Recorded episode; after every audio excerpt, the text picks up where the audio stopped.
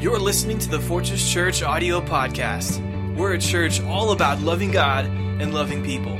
Let's listen in to our lead pastor, Randy Garcia, from this past Sunday's message. So open up your Bibles and tune in.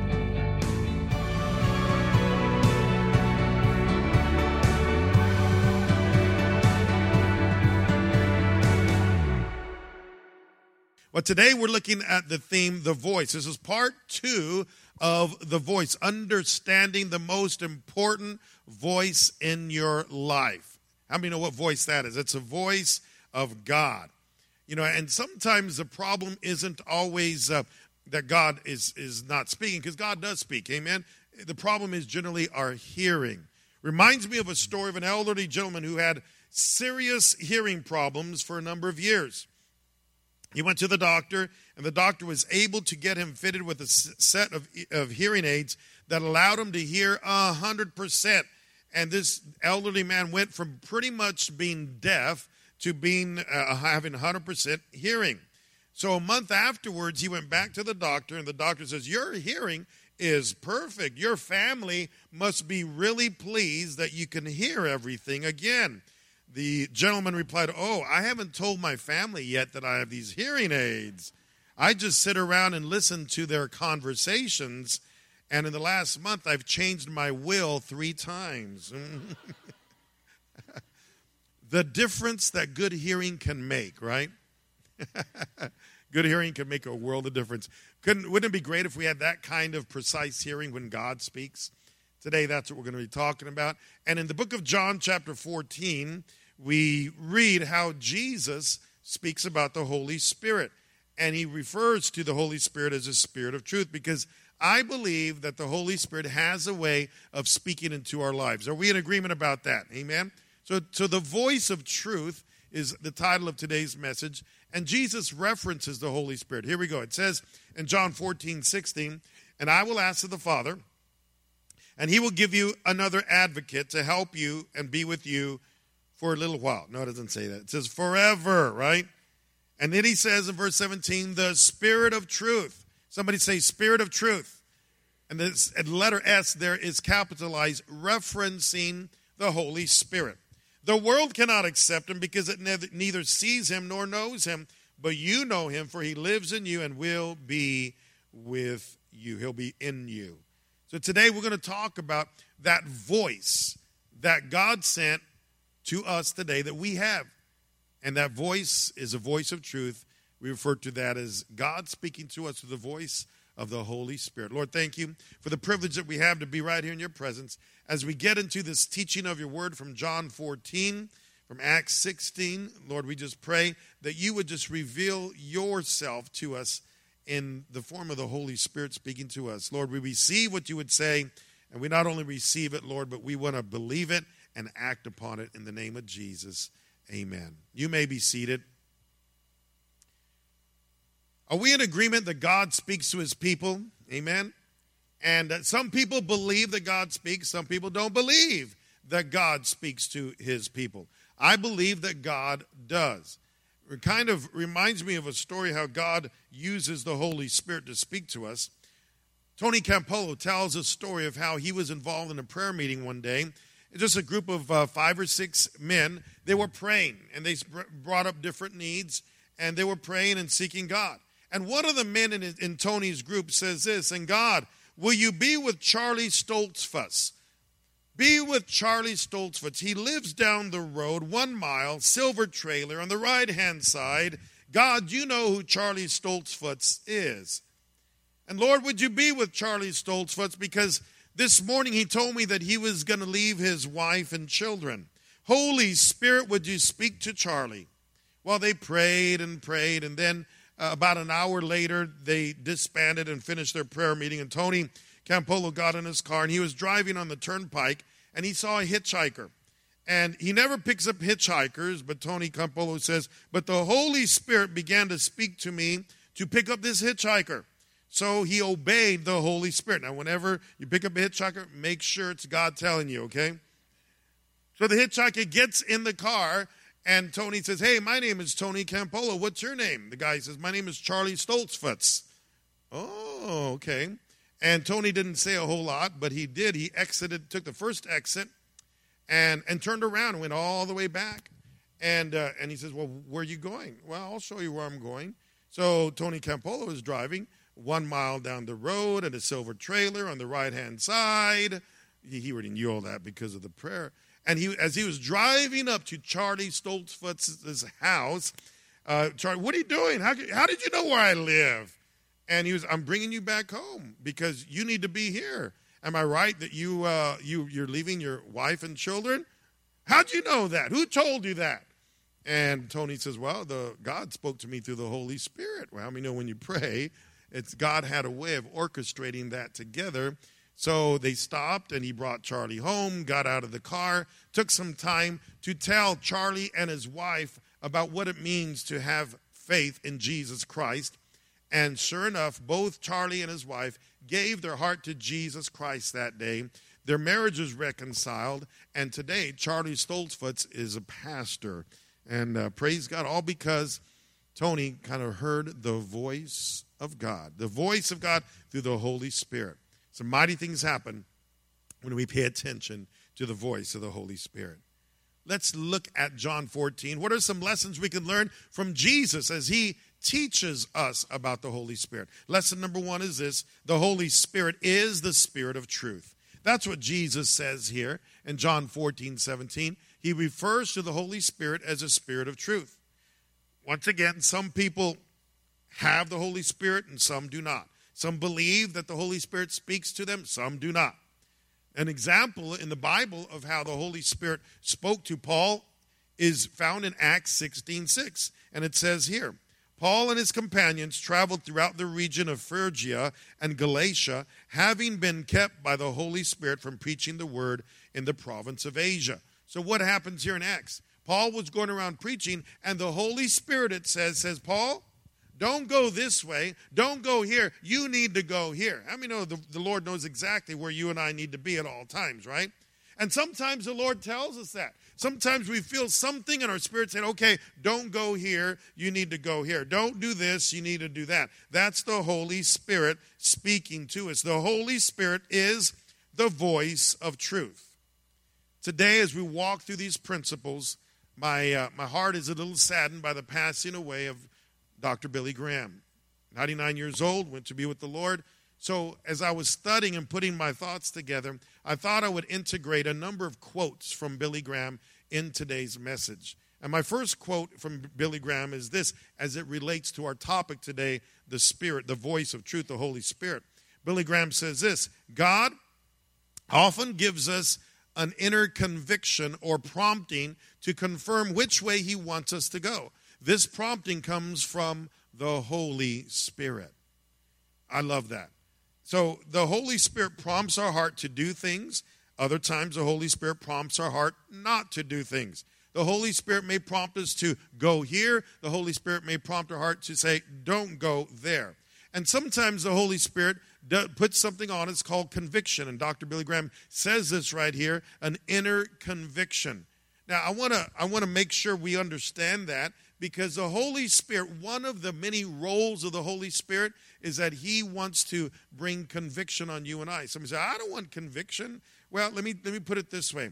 Sometimes we well, whenever we were involved in sin, we need the conviction of the Spirit of God. Other sometimes people look at it as guilt, some look at it as conviction. And I want to draw a distinct difference as we talk about the voice of truth because the Holy Spirit is a voice of truth. He brings conviction. In other words, if I'm being tempted to do something wrong, there's something in my inner being that says, Don't do that, Randy. Don't go there. Don't do that. That's the conviction of the Holy Spirit. Sometimes we do something wrong and we end up with a whole bunch of guilt. Now, I'm going to draw a distinction. Guilt is what the devil puts on us to take us down. Conviction is what the Holy Spirit instills in us to bring us up. The Holy Spirit says, brings conviction so that we can get the sin out of our lives and so that we can focus on getting closer to God. So if you're dealing with guilt, guess what? That's not of God. If you're dealing with conviction, that is of God through the Holy Spirit. Are you understanding the difference here? How can we overcome guilt? Well, there's a great ministry called Cleansing Stream, by the way. we, we, we, there's many of us that deal with things that the enemy throw. The voice of the enemy can throw guilt at us. The voice of the enemy will throw condemnation. Oh, you good, you're good for nothing. Look at all you've done in your life, all the sins that you've committed.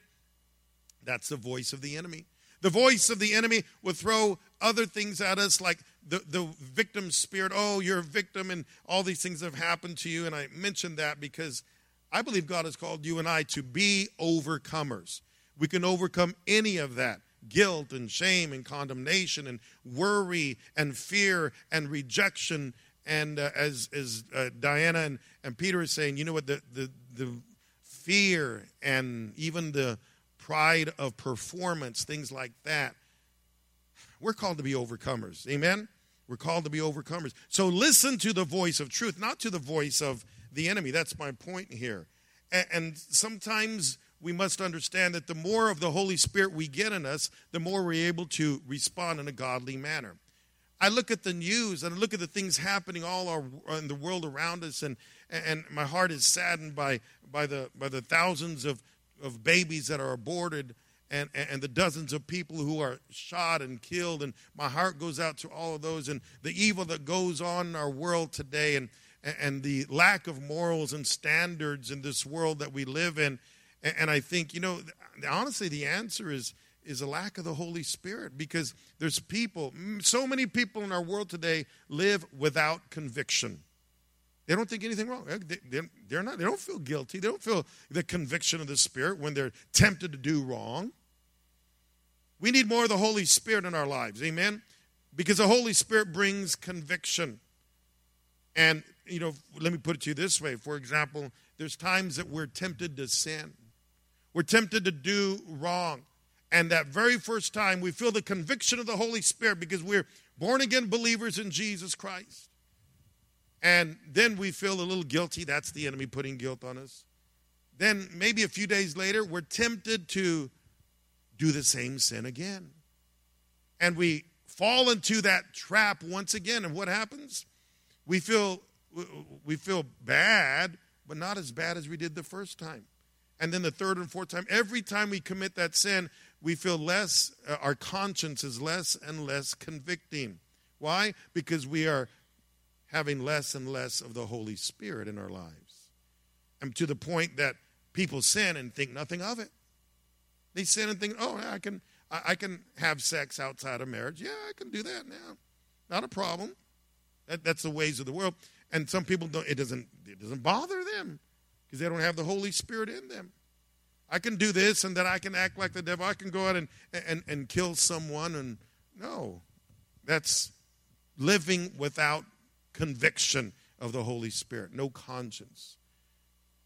Second quote from Billy Graham he says, A life touched by the Holy Spirit will tolerate sin no longer.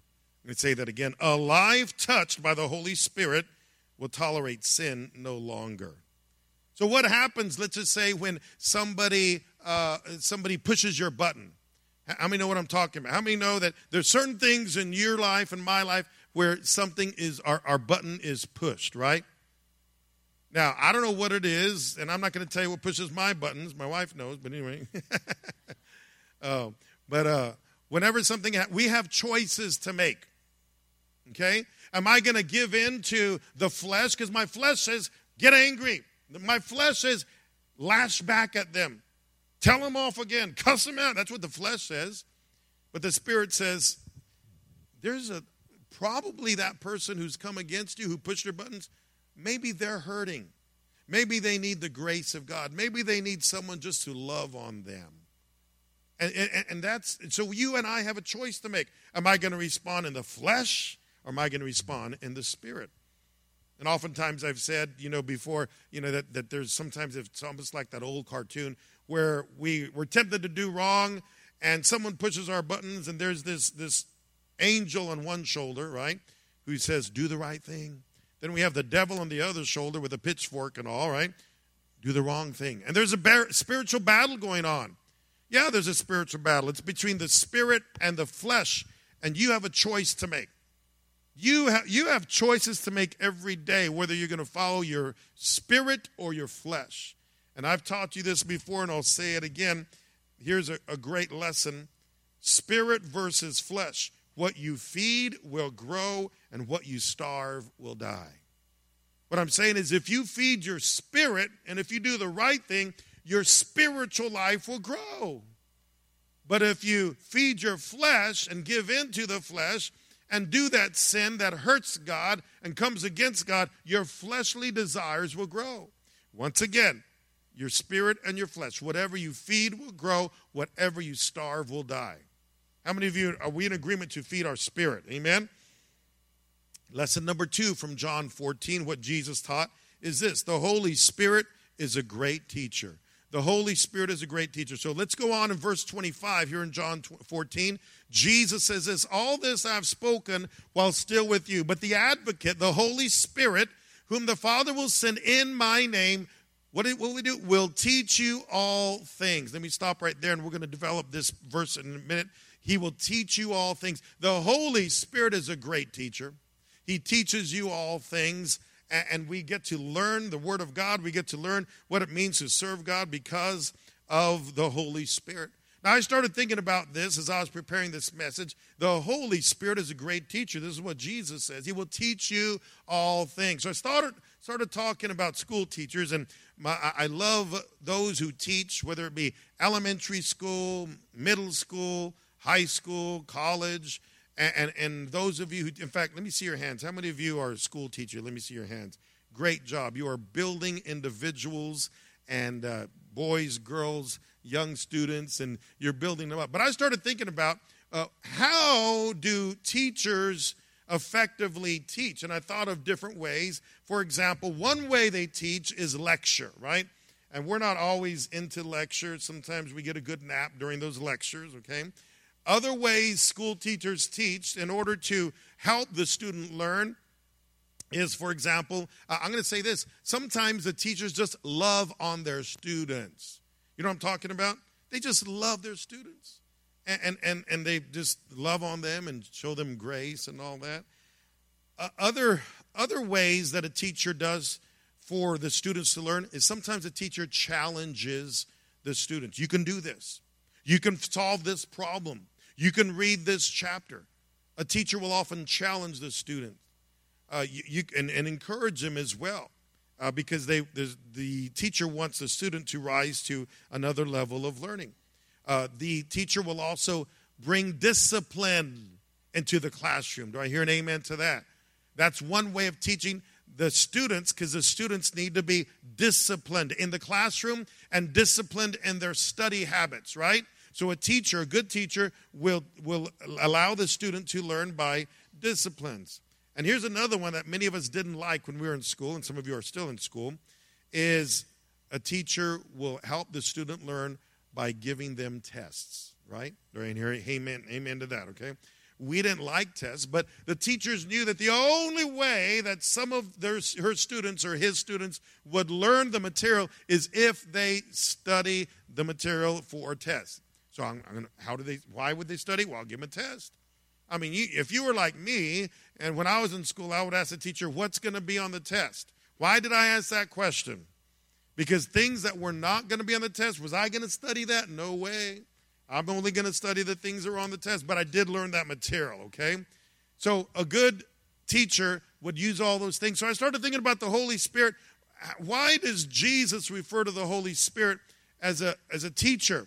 Well, I think about this the Holy Spirit, He speaks to us, lecture. He loves on us, amen. The Holy Spirit challenges us. The Holy Spirit disciplines us. And the Holy Spirit sends tests our way. Why? He's a great teacher, the Holy Spirit is. And we have some lessons to learn, right? We have some lessons to learn. So Jesus here says the Holy Spirit will teach you all things. Here's another Billy Graham quote he says this It is never a question of how much you and I have of the Spirit, but how much He has of us. I like that. Now, I'm reminded of what the book of Revelation, chapter 2 and 3, perhaps you've read it. There in Revelation, chapter 2 and 3, are seven prophetic words to seven different churches, seven different cities in Asia Minor. And the reason they're in the Bible is because they speak to you and I today. These words speak to you and I today. The church of Ephesus, the church of Philadelphia, the church of Smyrna and, and, and Pergamon and all that. Uh, you can read about it. But there's an interesting verse in every one, at the conclusion of every one of the prophetic words to each of these seven churches. And it says this Whoever has ears, let them hear what the Spirit says to the churches. Whoever has ears, let them hear what the Spirit says to the churches. By the way, the word Spirit is capitalized. That's in reference to the Holy Spirit. So that is very clear to say the Holy Spirit wants to speak. The Holy Spirit is speaking. The only question is are you listening? Do you have ears? How many of you are old enough when you used to have a any of you had used to have a CB radio? Okay? You ever hear that phrase, got your ears on, right? yeah, I'm dating myself, but I, got your ears on? That's what God is asking for you today. You got your ears on because I'm I'm speaking. God is speaking. The only question is do you have your ears on? And seven times in Revelation chapter 2 and 3, the word of God comes to the people and is coming to you and I today Whoever has ears, let him hear what the Spirit says to the churches. Number three, what else does Jesus teach about the Holy Spirit here in John 14? The Holy Spirit reminds you. Sometimes we just need to be reminded. Going back to verse 26 of John 14, Jesus says this The Holy Spirit, whom the Father will send in my name, will teach you all things. We covered that and will remind you of everything I have said today. You know, it's amazing how easily we forget the promises of God.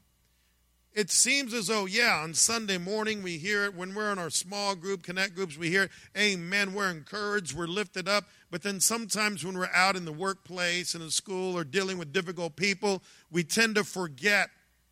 We tend to forget these promises of God. So that's what the Holy Spirit does. The Holy Spirit serves to remind us of what God says. For example, you may get to the point, as I have sometimes. I remember a few years ago, I said, I just can't take this anymore. I just can't deal with this any longer. And then the Holy Spirit comes to remind us, just like He did to me. Uh, I'm going to remind you, the Holy Spirit just spoke to my spirit. Well, 1 Corinthians 10 13 says that God will not let you be tempted beyond what you can bear. Oh, yeah. I just need to be reminded. Because sometimes when you're in the middle of a mess, when you're in the middle uh, of dealing with something very difficult, we have the tendency to forget the promises of God. Another quote from Billy Graham. He says this The Holy Spirit gives liberty to the Christian, direction to the worker, discernment to the teacher, power to the word, and fruit to faithful service. He reveals the things of God. Amen. Aren't you glad the Holy Spirit is alive and well? But we must be mature enough to distinguish between the voice of the enemy and the voice of truth. Because sometimes the voice of the enemy will say things to you and I and we must be able to identify it. For example, if we do hear words like, you're not good enough, you're not talented enough, you just can't do this, you don't have what it takes, you've just heard from the voice of the enemy. Because the voice of the Spirit of God will never say things like this. Now, I'm going to say this again. There's a distinction here I want you to understand the Holy Spirit does bring conviction, but conviction always deals with the things that we do, never with who we are. Because, my friend, you are a child of God. You are a son, you are a daughter of the Most High God.